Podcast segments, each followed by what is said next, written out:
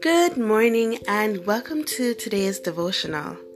I want to welcome those who are new and just joining us for the very first time. I hope that you will be blessed and learn something new throughout this devotional reading. I am happy to say that I have been tasked with speaking to you on the topic of talent for today. This I was given the chance to do by one of my church sisters at the May Pen Seventh day Adventist Church. So I will be speaking on talents. That is our theme for today. So I have a scripture reading here which was taken from Romans 12 verses 6 to 8 and it reads We have different gifts according to the grace given to each of us. If your gift is prophesying, then prophesy in accordance with your faith. If it is serving, then serve. If it is teaching, then teach. If it if it is encouraging, then give encouragement. If it is giving, then give generously. If it is to lead, do it diligently. If it is to show mercy, do it cheerfully. That is our scripture reading for today. So, do you have a gift or talent? That's a great question, isn't it? What are you doing with it?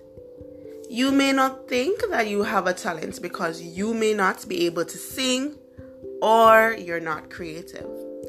But all of us have things that we're good at. Think about what comes really easy to you. Think about what you absolutely enjoy doing and given a chance would do it for a living. That's your talent. Believe it or not, God has given each of us a special talent or gift. He created each of us uniquely and He has a plan for our lives.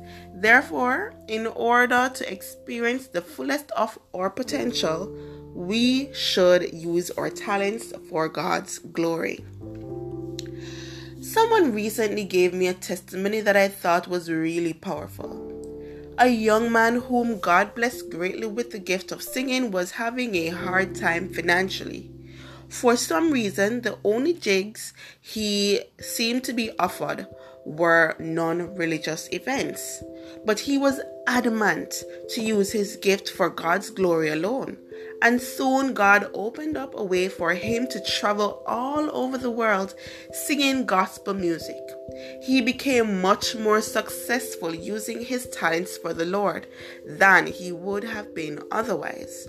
When we use our talents for God, He magnifies them. In our devotional passage for today, Jesus tells a parable of three servants that were given talents. The first servant got five, the others received two and one, respectively. The first two servants went out and invested their talents, and it multiplied. As for the last servant, this is what he had to say in verse 25. And I was afraid, and went and hid thy talent in the earth. Lo, there thou hast that is thine. What are you doing with the talent you received from God? Think about it. Are you hiding them? We have to give an account for everything that we do, whether we choose to follow Christ or not. The same goes for the gifts that God has given to us. In Jesus' parable, the master was not pleased with the one talent servant. He called him wicked and slothful, and eventually he took the talent away from him altogether. Take therefore the talent from him and give it unto him with half ten talents. That was noted in verse 28. In other words, a talent unused will be a talent lost. That is something that we should remember. A talent unused will be a talent lost. In First Corinthians 12, verses 14, it says, For the body is not one member, but many. In this chapter, Paul compares the gift of the members of the church to a body, the body of Christ. A physical body is made up of many different parts, which work in harmony. Each part of the body has a very specific role and function.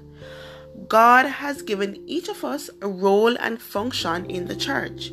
We must work together and use these talents for God's glory and uplift one another. God has given each of us a special gift. No matter how big or small you consider that gift to be, God expects us to use it. He wants us to use our talents for His glory, and we will see God's mighty hand actively at work in our lives. Now, don't waste your talents. Alright? Don't waste them. So, let's hear our prayer for today. It says, Dear Heavenly Father, thank you for making me unique. Thank you for giving me a role in your church and I can do. That I can do your will. Help me to invest my talents. Help me to use them to bring glory and honor to your holy name. In Jesus' name, amen. Yes, I truly loved today's devotional because it does remind me of myself. If you know me, you know that I'm quite active in my church and especially for the year 2020 i found a lot of talents being coming out. I saw a lot of talents coming out that i was quite shocked about. Uh, some i really have no idea up to this point how to use them. I just know that i have them. But i've been praying to god that he shows me a way to use these talents so that I can multiply them just the same. And I believe this is what you should be doing as well because a lot of people may say they don't have a talent, right? And we hear that quite often, but as it was stated in the very first segment of this devotional, it says that if you are not a singer, or you're not creative, that does not mean that you do not have a gift or talent. You do not have to be able to sing or be creative to have a gift, right? This gift or talent could be anything, just about anything that you can do well, something that you love to do, right? So we need to now look inside of ourselves to find what exactly can we do well that can be our talent it is it it it will surprise you. I'm telling you it will surprise you. You just have to go and and and think about it. Have a little time for yourself you and god. Ask him to reveal to you your talents.